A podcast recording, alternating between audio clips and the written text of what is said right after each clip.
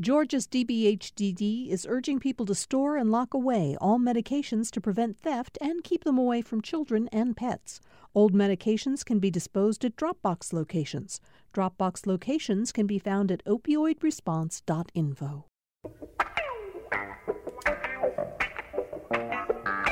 It's time for another edition of Political Rewind. I'm grateful to all of you for being with us. I'm Bill Nigut. Um, you know, for the last few days, uh, if you've been listening to the show, you know that we've been talking about the politics of the surge in uh, COVID 19 cases uh, pretty extensively.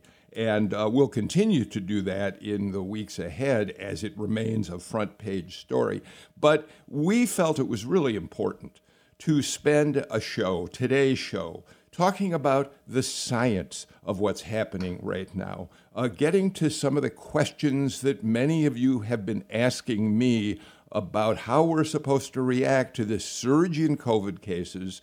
Um, being told maybe we should mask when we're indoors again, worrying about our children and their exposure to the virus, the fact that uh, uh, exposure and infections among children have risen dramatically in recent days. Uh, there's so many things that we don't understand about the virus. And so we've assembled a, a stellar panel of public health experts to uh, walk us through some of the issues and I hope give answers that many of you out there want. Before I introduce them, let me just read briefly. The Atlanta Journal Constitution this morning reprinted a piece that the New York Times published just a couple of days ago, and I think it sets up our conversation rather well. So I'm just going to read a paragraph or two from it and then introduce the panel.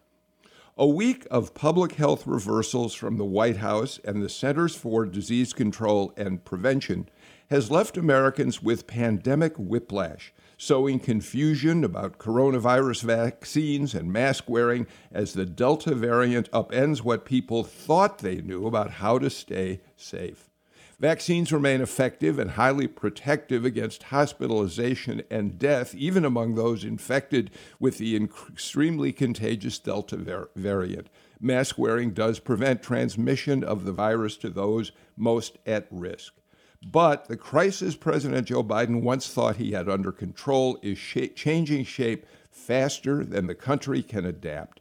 An evolving virus, new scientific discoveries, deep ideological divides, and 18 months of ever changing pandemic messaging have left Americans skeptical about how to deal with the problem. I think that sets us up for a good conversation today. So let me introduce our panel today. Dr. Jodie Guest is with us. She is the vice chair of the Department of Epidemiology at the Rollins School of Public Health and has a long background in working with infectious diseases um, and, um, and is, of course, an epidemiologist herself. Dr. Guest, one of the things I noticed about you is that you were the COVID czar at the 2021 Alaskan Iditarod. That's a great credential. Thank you. Just what that exactly? Uh, it, go ahead. Go ahead. I was going to say it's certainly an unusual one, and uh, one I hoped wouldn't go into the next race, but we might be heading that direction. Oh gosh, please! I, that's so that's such bad news. We should point out, by the way, for people to know just a little bit about you, more about you. You're a big fan of the Iditarod. This wasn't like your first experience, first experience up there. Up. You've been involved in the Iditarod for like the last decade. That's right. I normally work on general logistics for the race, but um, starting in 2020, when COVID cases started occurring in the state of Washington, when I was up in Alaska I got involved in the epidemiology of trying to protect all the Alaskan villages and everyone running the race. Wow, wow, that's fascinating. Um, we're also joined by your colleague, uh, Dr. Ben Lopman. He's an infectious disease epidemiologist, a professor of uh, epidemiology, also at the Rollins, Rollins School of Public Health. How are you today, Ben? Great, thank you. It's a pleasure, pleasure to be back here. Thanks.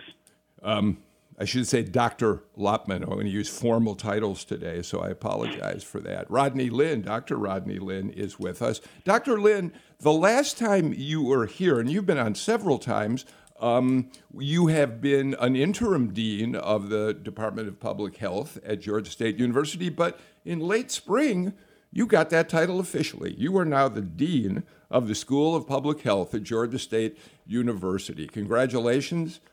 I'm sure Thanks that so your much, appearances on Political Rewind uh, was probably, uh, you know, a problem for you, but you overcame them and got the job anyway.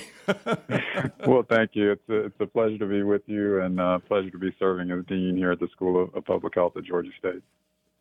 Um, we're also joined by Dr. Amber Schmidtke. Uh, Dr. Schmidtke is um, really an interesting uh, uh, uh, personality in the midst of all this because you, Dr. Schmidtke, are, um, among other things, a, uh, uh, the chair of the Division of Natural Sciences and Mathematics at the University of St. Mary.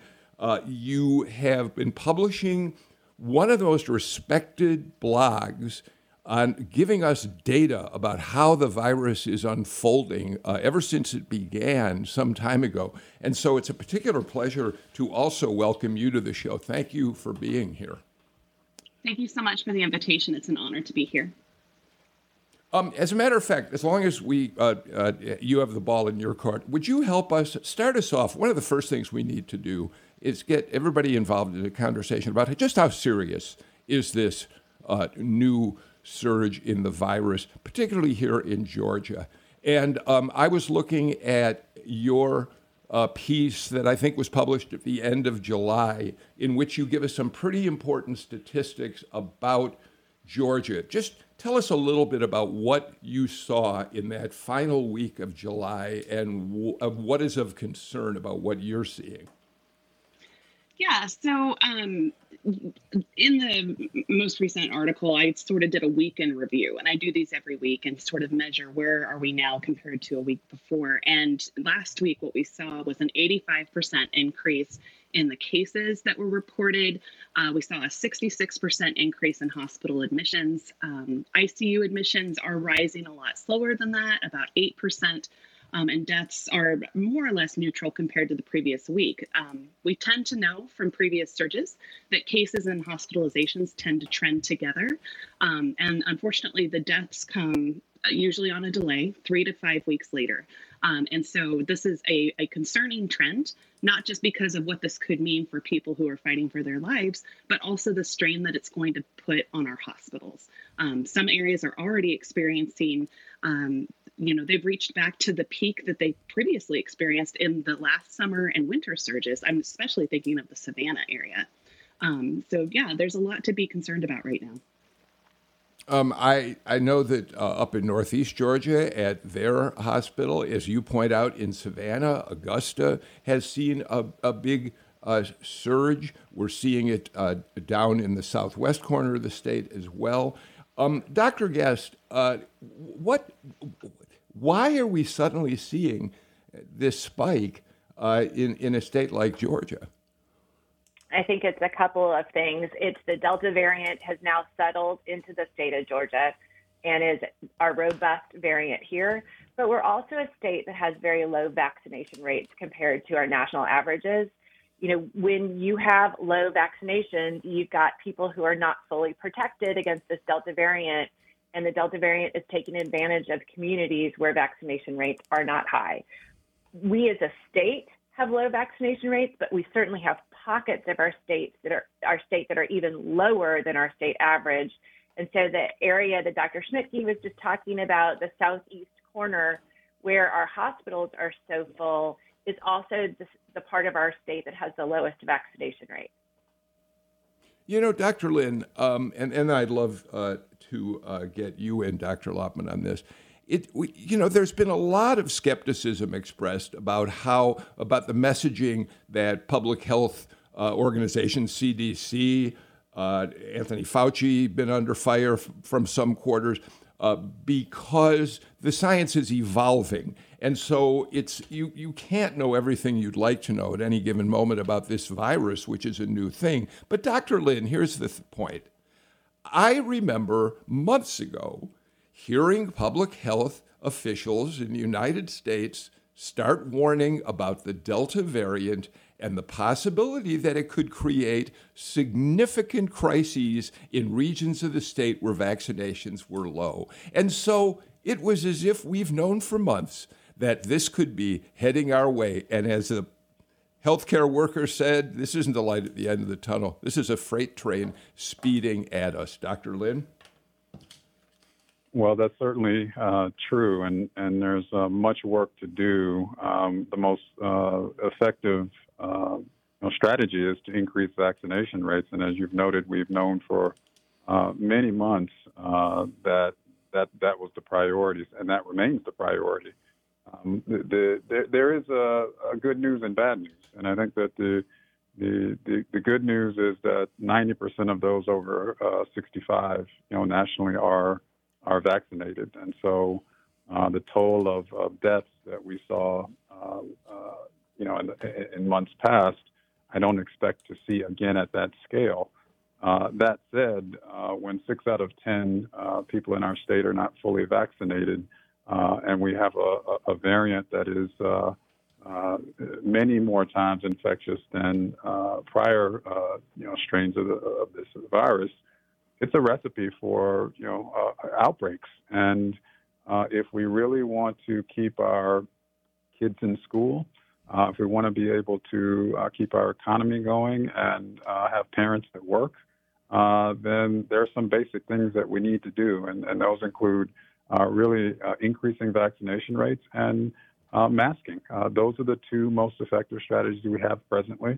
Uh, and you know, I'd like to see us uh, doing more to ensure that those are, are being scaled up. Dr. Lopman? Yeah, thanks. I'd like to add to that that you know clearly the science the science is evolving, but there are things that we, we have known for quite some time that remain true. I mean, the first, uh, and this is just a fact of infectious disease control, that the faster you act, the, the more impactful um, the more impactful those those actions, those interventions will have. So, like you said, we've we've known for for many months that uh, Delta is here and is likely to be more infectious and spread. And so, you know, we should have taken advantage of that low transmission period. The other thing that's been very consistent and remains so now is that these vaccines work remarkably well. And that's the reason, as Dr. Linden and others have already stated, that the best thing we can do is to increase vaccine coverage. You know, these vaccines are remarkably effective against severe disease, for sure, things like hospitalization and death, but also against any uh, infection, symptomatic or asymptomatic. And that's that's true for both the kind of original so-called ancestral strain as well as this Delta variant. The vaccines remain highly effective. And and so, you know, as I say, the, the is always evolving, but we still have remarkably effective tools in our toolbox here. So, um, we know that there is a political divide over vaccines, and, and I don't really want to address that on this show today. We've talked about it plenty on our political panel shows. Um, but we also know that there are healthcare workers who have refused to be vaccinated. Presumably, some of them have told reporters because um, they're still uncomfortable that FDA has not given final approval for Pfizer, Moderna. Uh, vaccines, either of those. So I'd love to ask you all to weigh in on, on that. I mean, it, it, it, Dr. Guest, is there any reason why people should be nervous about the fact that the vaccines have only gotten emergency approval, and when I think we're going to see FDA give it give them final approval fairly soon, right? And the question is, will that make a difference? Right. So you know we're expecting Pfizer to receive its full approval from the FDA at the beginning of September, probably by Labor Day. Moderna has already applied, but is still submitting data routinely um, to the FDA, so that may be a little bit uh, further behind we know from a Kaiser Family Foundation survey recently that the majority of people, three out of 10 who've not yet been vaccinated, say that they're waiting for full FDA approval. I hope that's really what they're waiting for. And I hope that, you know, early September comes and they move forward with vaccination. I'm not positive. I think that that's the real reason people are waiting. Emergency use authorization sound might sound scary, but during a pandemic, it is the way that something becomes approved. And so the safety data the efficacy data, that was our, all already reviewed by the FDA. And so it's just some additional paperwork and manufacturing plant style of, invest, of um, surveys that are done to get to full approval. And I'm not diminishing it, but I think that we've diminished what an EUA is. And it is showing us that these vaccines are incredibly safe and they are incredibly effective. And we should not underestimate what the FDA did to give the EUAs to these vaccines. Dr. Schmidtke?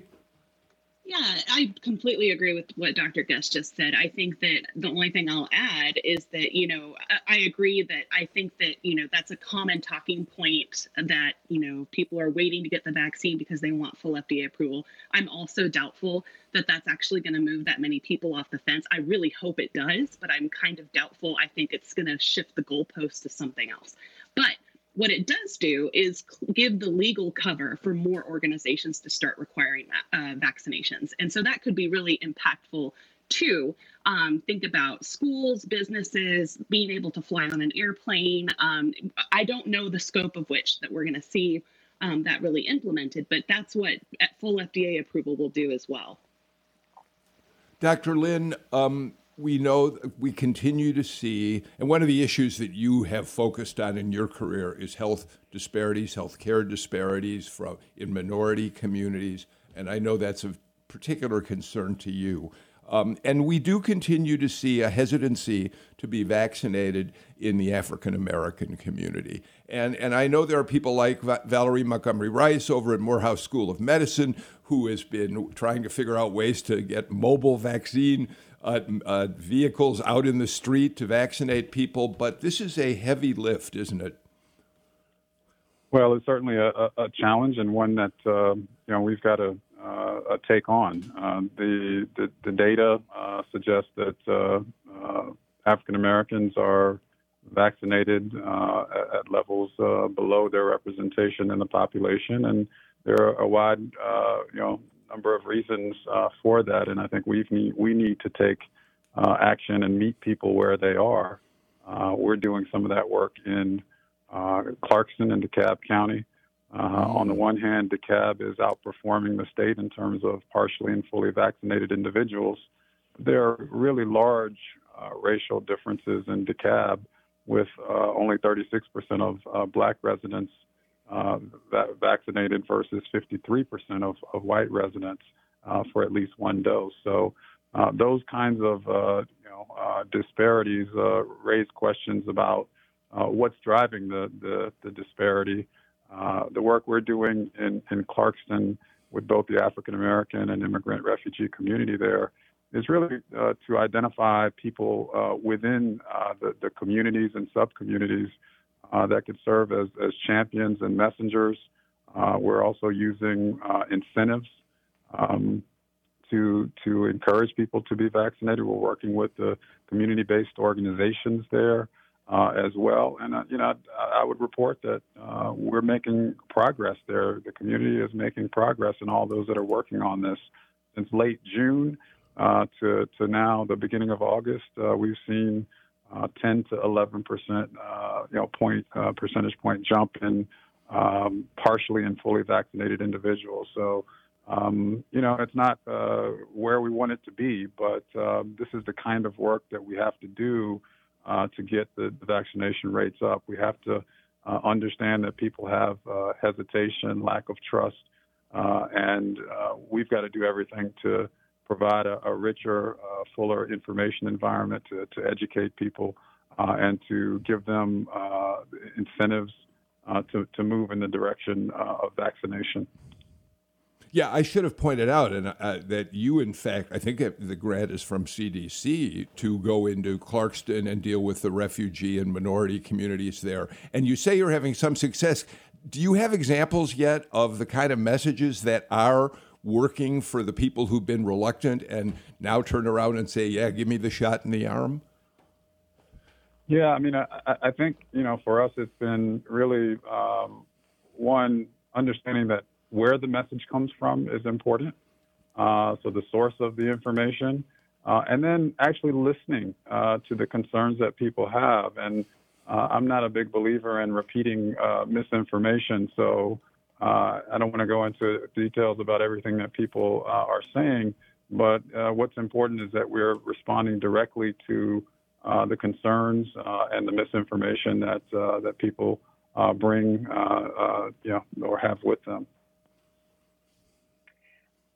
If I can add uh, some, yeah, some work we've been doing with people who experience homelessness in Fulton and DeKalb counties. What we're hearing consistently is no one's ever given me the space to ask questions. And so, what Dr. Lyn was mm. just saying is so incredibly important. It's providing information, but I think it's actually leading with space for people to ask questions. I would also say that a lot of folks who are moving from I'm not sure, I'm hesitant to being vaccinated, it is multiple conversations to move a mm-hmm. person that direction. So it's not the same thing as when we had mass vaccination sites and people were lined up and you couldn't find a parking spot.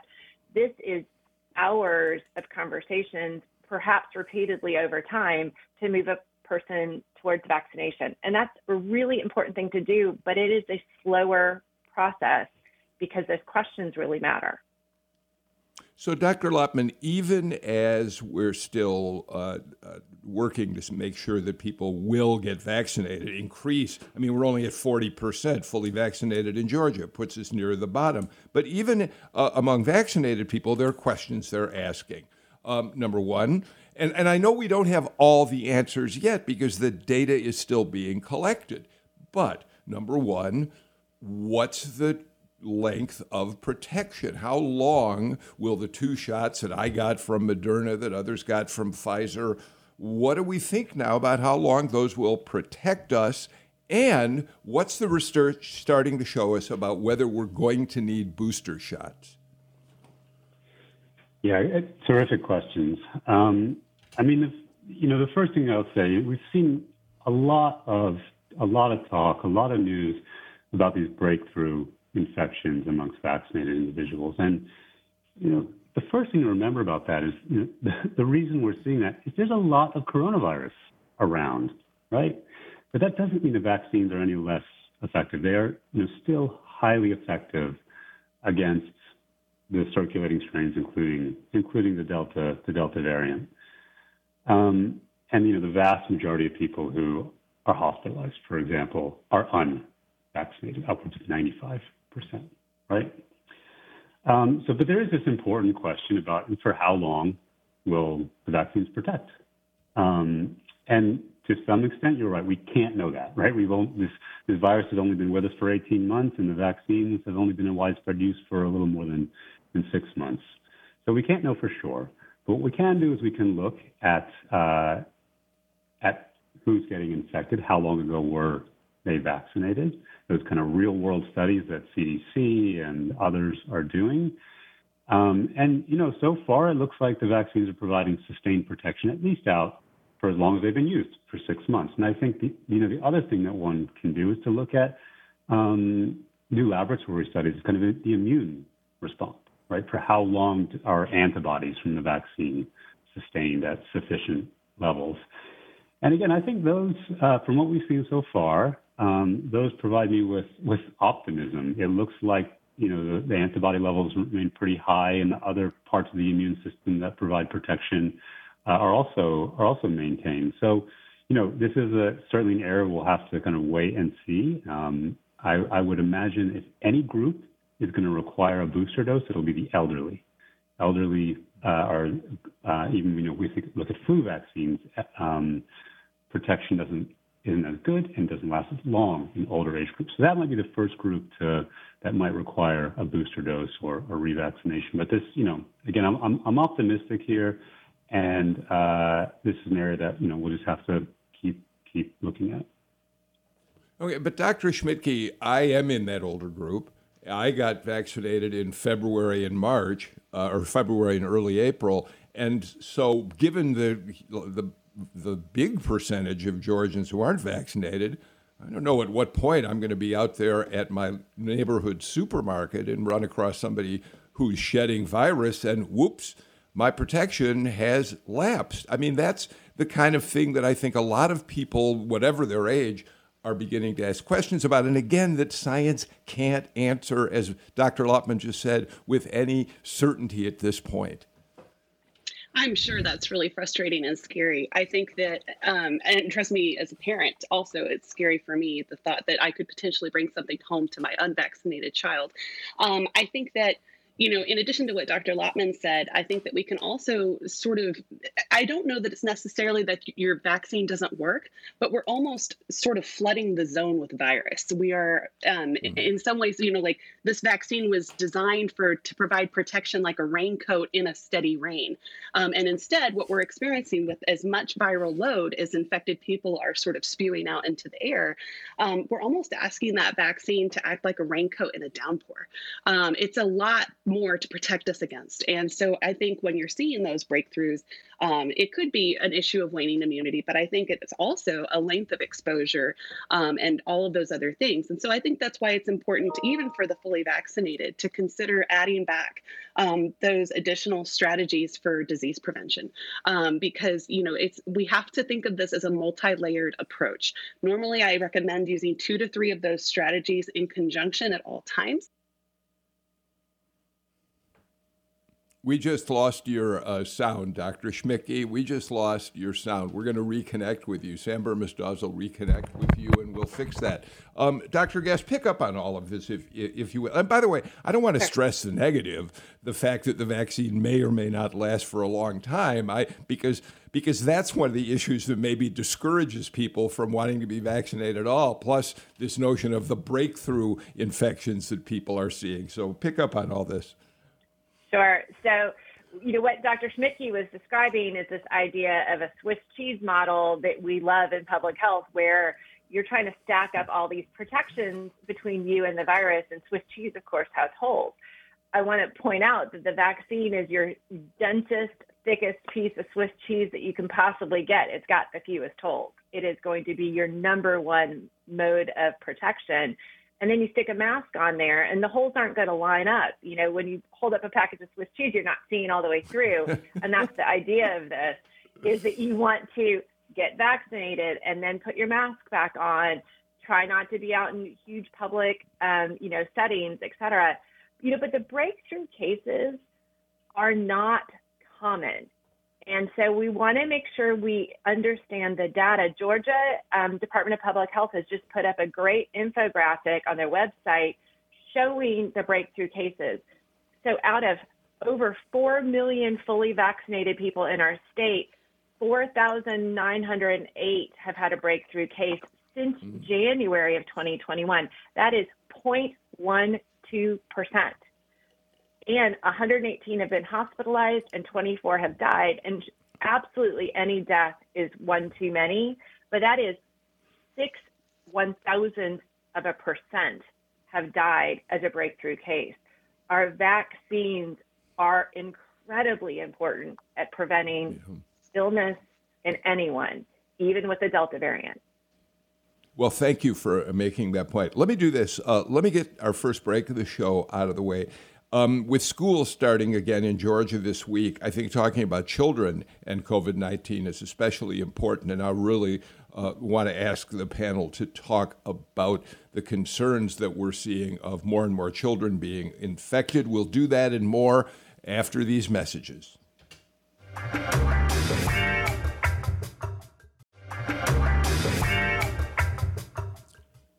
We have a panel of really top notch public health professionals on our show today. Dr. Rodney Lyn, Dean of the School of Public Health at Georgia State University, Dr. Amber Schmidtke, who is a uh, professor and I think chair of the Department of uh, Medicine and Mathematics at St. Mary's University, uh, Dr. Benjamin Lopman. Lopman is at Rollins School of Public Health, where he teaches uh, epidemiology, and Dr. Jodie Guest, vice chair of the Department of Epidemiology at the Rollins School of Public Health. Um, school has started. Amber Schmidtke, if I can, let me just quickly quote something that you wrote in your most recent blog. Um, you point out that children's hospitals in Kansas City, which is where you're based, Baton Rouge, New Orleans, and other uh, locations are surging with children needing hospitalization and intensive care for COVID 19. In Oklahoma, there are no pediatric hospital beds available. Arkansas is struggling. And you quote a doctor in Alabama who says, I'm scared. This is Dr. David Kimberlin, who says, um, I was uncomfortable last year, but I'm scared right now for what lies in front of us with respect to our children. Dr. Schmidtke, weigh in on that and let's get everybody else involved. Yeah, I think that. Um, so first of all, I approach this as both a public health professional, but also as a parent, and um, you know, seeing things like that are are really scary. Um, I think in many ways because of the way that uh, we take care of people with COVID 19, that's happening behind a hospital wall, and visitors aren't really allowed in a lot of those spaces. And so, what we're finding is that, you know, a lot of people are able to sort of have an out of sight, out of mind kind of experience with this. Um, and there's also been this narrative because we've been so focused on protecting older folks and those who are immunocompromised that children, it's a benign infection in kids. And for the large part, it is. Um, but it doesn't mean that the risk is zero. And so what you're we should really take a lesson from the experiences that other states are having right now where they are being overwhelmed in their children's hospitals um, georgia is special for a variety of really great reasons but we are not unique that we have some sort of special protection for georgia kids and so you know as we're going back to school and as we have school districts that are sort of ignoring the CDC guidance, um, that's really troubling to me, both as somebody who cares deeply about public health, who cares deeply about Georgia, and who is a mom.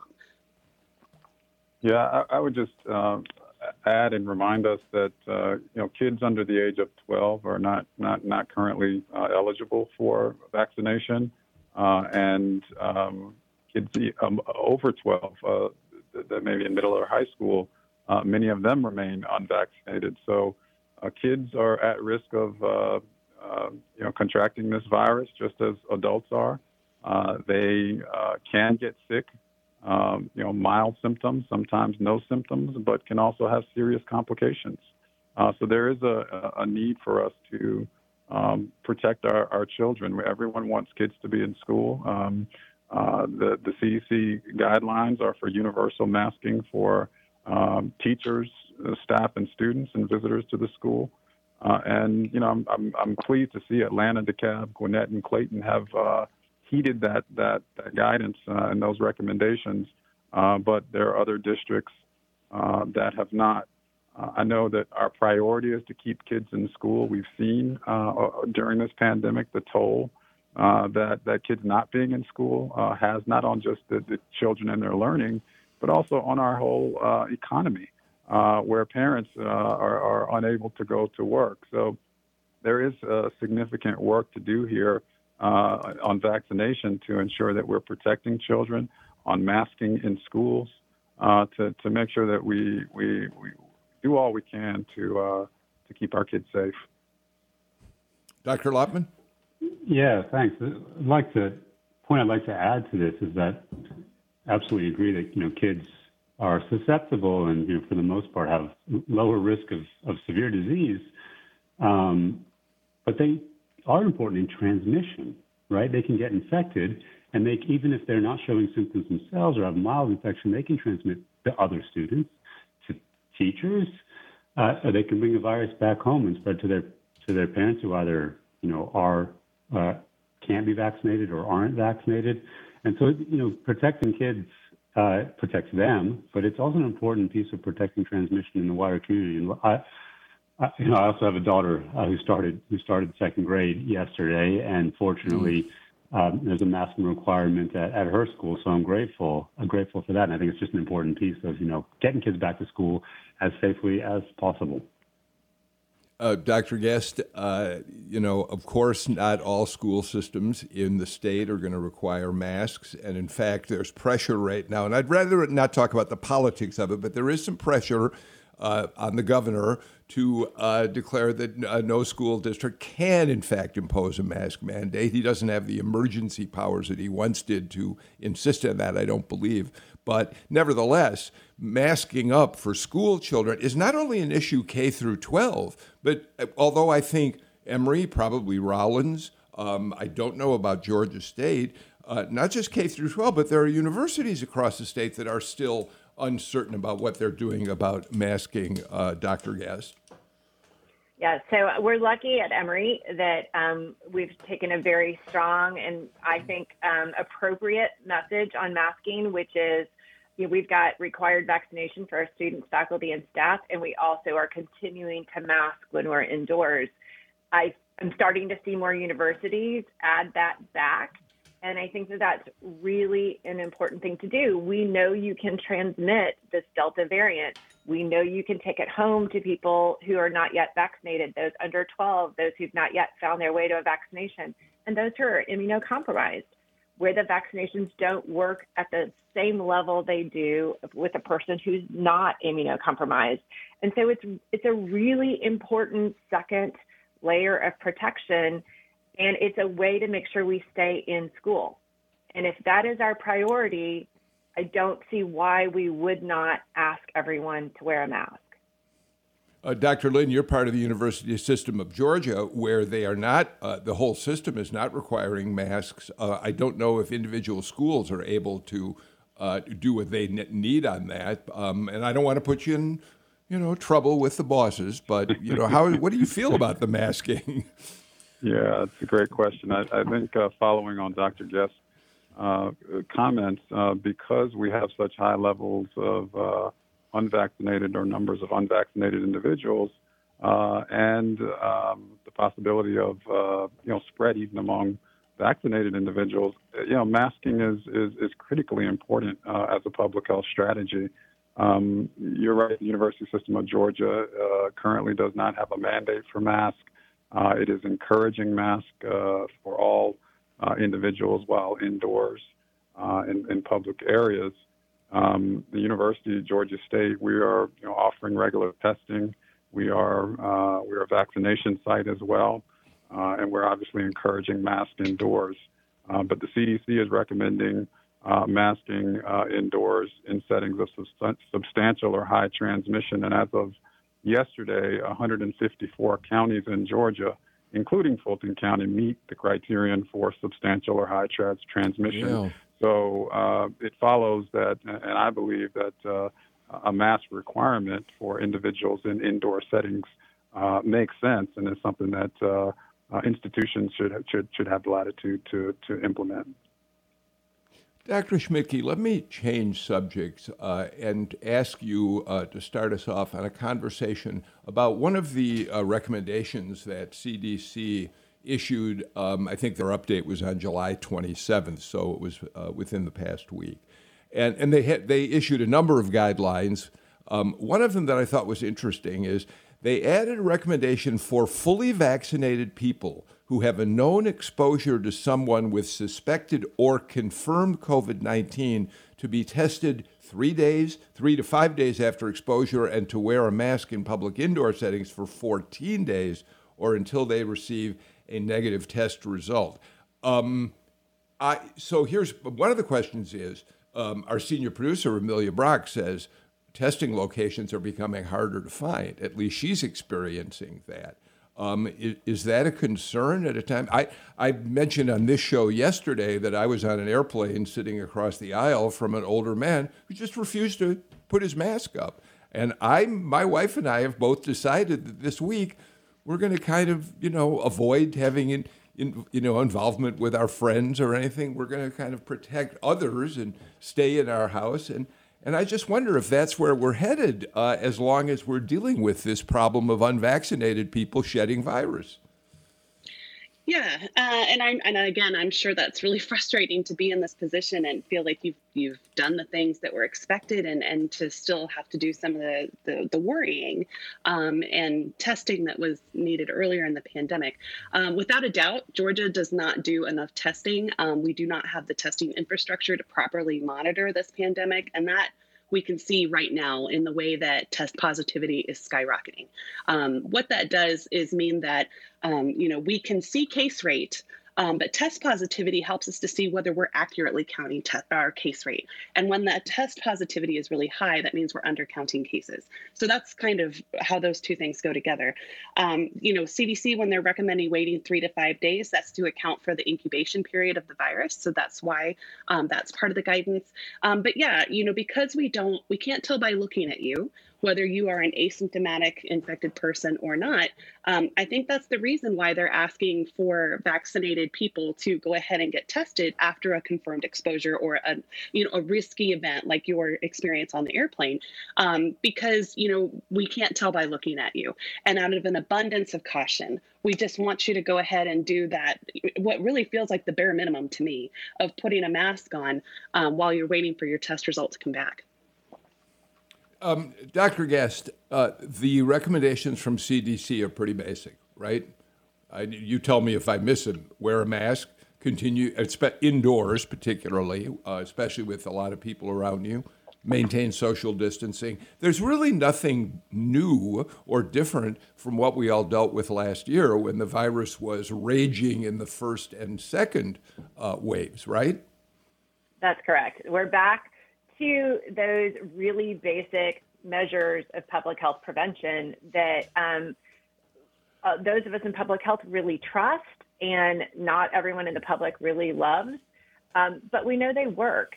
And we know that they work for those who are unvaccinated. And we know now with the Delta variant, we need these again for those who, of us who are vaccinated. And so they are um, they are decently basic. And I think one of the things that um, is hard is it um, it's being phrased as CDC got it wrong, or you know we've re- we've had to to revert. But the Delta variant is new; it's different.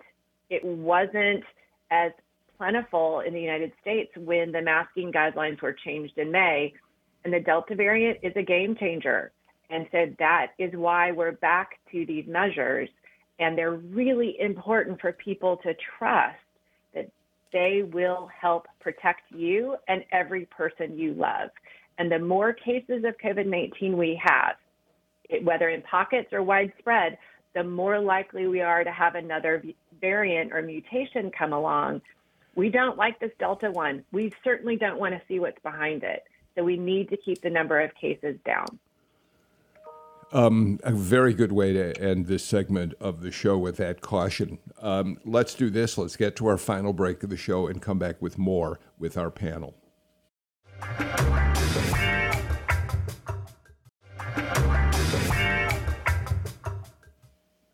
Dr. Uh, Benjamin Lopman, let me start this segment with you. Um, Anthony Fauci said the, uh, the other day that he doesn't see us having to go into lockdowns like we did at the beginning of the uh, virus last year.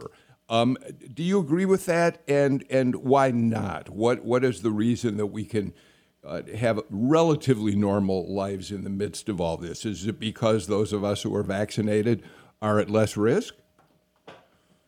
Yeah, no, you know, I I do I do agree with that, and I think the reason is that unlike unlike when we had you know, lockdown, shelter-in-place orders uh, a year, 15 months ago, that we didn't we didn't have the tools that we have now, and we didn't have the knowledge that we had now.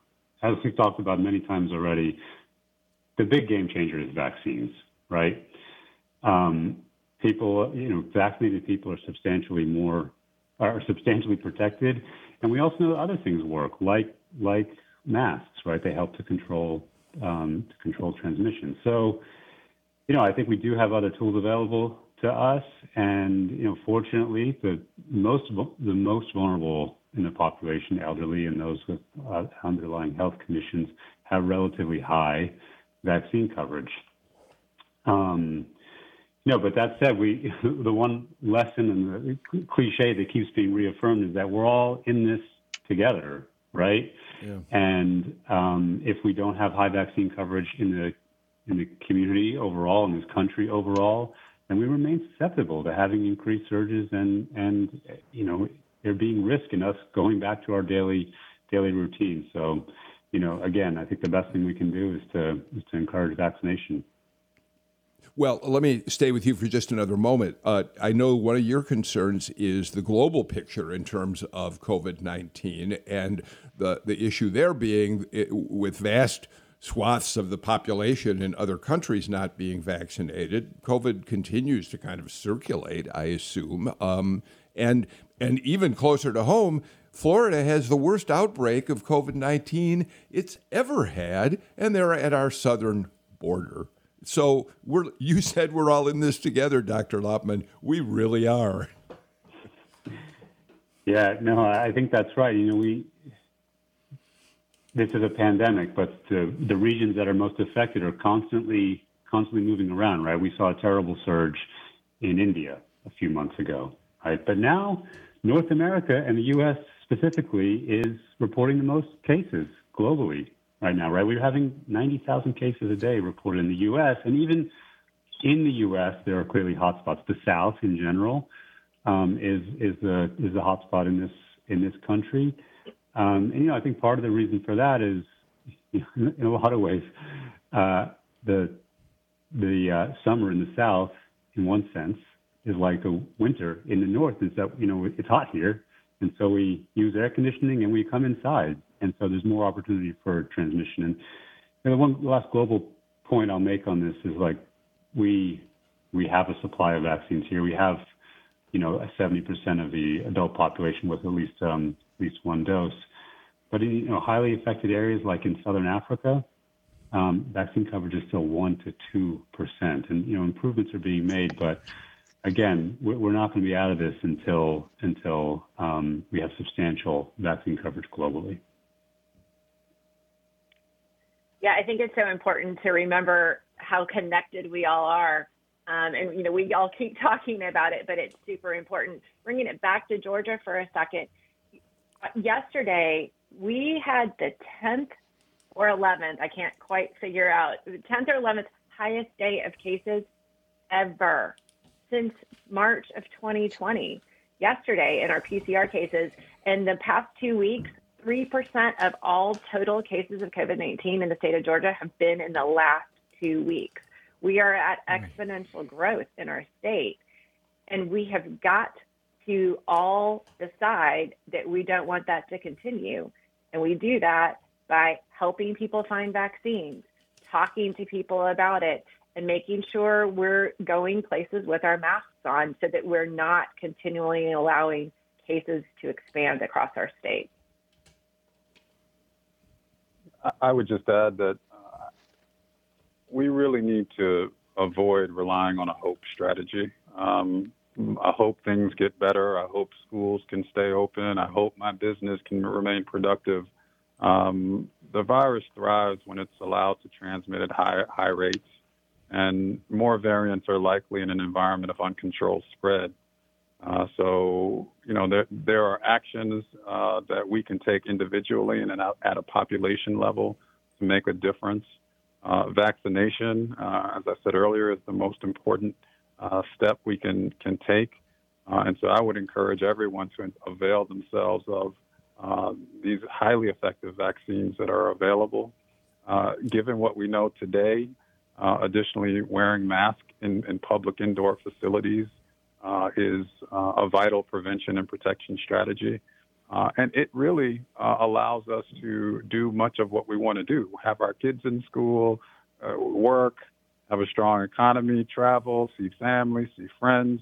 Uh, so it's really a vital step for us to take um, as we continue to learn more about um, the emerging variants. let's leverage our agency to control the level of spread and ensure that society can operate normally. You know, Dr. Schmidtke, if you strip it of all the political implications that people attach to how they're dealing with the virus, putting on a mask to go to the supermarket uh, isn't really a very big deal at all. And it's a little bit startling uh, to hear the response. I get it. There are people who are, are doing it as a political statement. But if it's just because you're uncomfortable, my attitude is get over it, Dr. Schmidt. yeah, there's sort of a sense of like, get over it, you know, because this is really not that big of an ask that we're making, right? I mean, um, but I think it's important to recognize that, you know, people have different comfort levels with this sort of thing. But like to Dr. Lopman's point, we are all in this together. Viruses don't recognize uh, geopolitical borders. They don't recognize political affiliation. They don't recognize education level. Um, they're coming for you. And really, it's not a question of if you're going to be exposed to Delta at this point, if you haven't been vaccinated, it's a matter of when. It is coming for you. And you have a choice about whether you want to get to immunity with vaccination, which has been proven to be safe and effective, or if you want to roll the dice with a natural infection and all the risks of hospitalization and death that come with that. And so I think that, um, you know, we, we are not powerless in this. To Dr. Lyn's point, we have agency here. We know the tools that are effective, and it's just up to us to use them. Well, Dr. Schmidtke, you get the last word. Uh, today's uh, political rewind. Thank you for being with us, uh, Dr. Uh, Rodney Lyn and uh, Dr. Jodie Guest, Dr. Ben Lopman, Thank you for a. I, I'm really grateful to all of you for giving us the time that you took today to be a part of this conversation. Uh, it helped me understand more. I hope it did to our listeners too. I don't doubt that it did. That's it. We're out of time for Political Rewind. Of course, we'll be back tomorrow. Until then, please take care, stay healthy. Yes, listen to these people who are experts. Wear your mask when you're indoors, especially. And uh, you're probably vaccinated. See if you can figure out a way to talk, you know, in a polite way to somebody who's not and encourage them to do it. Thanks for being with us. We'll see you tomorrow.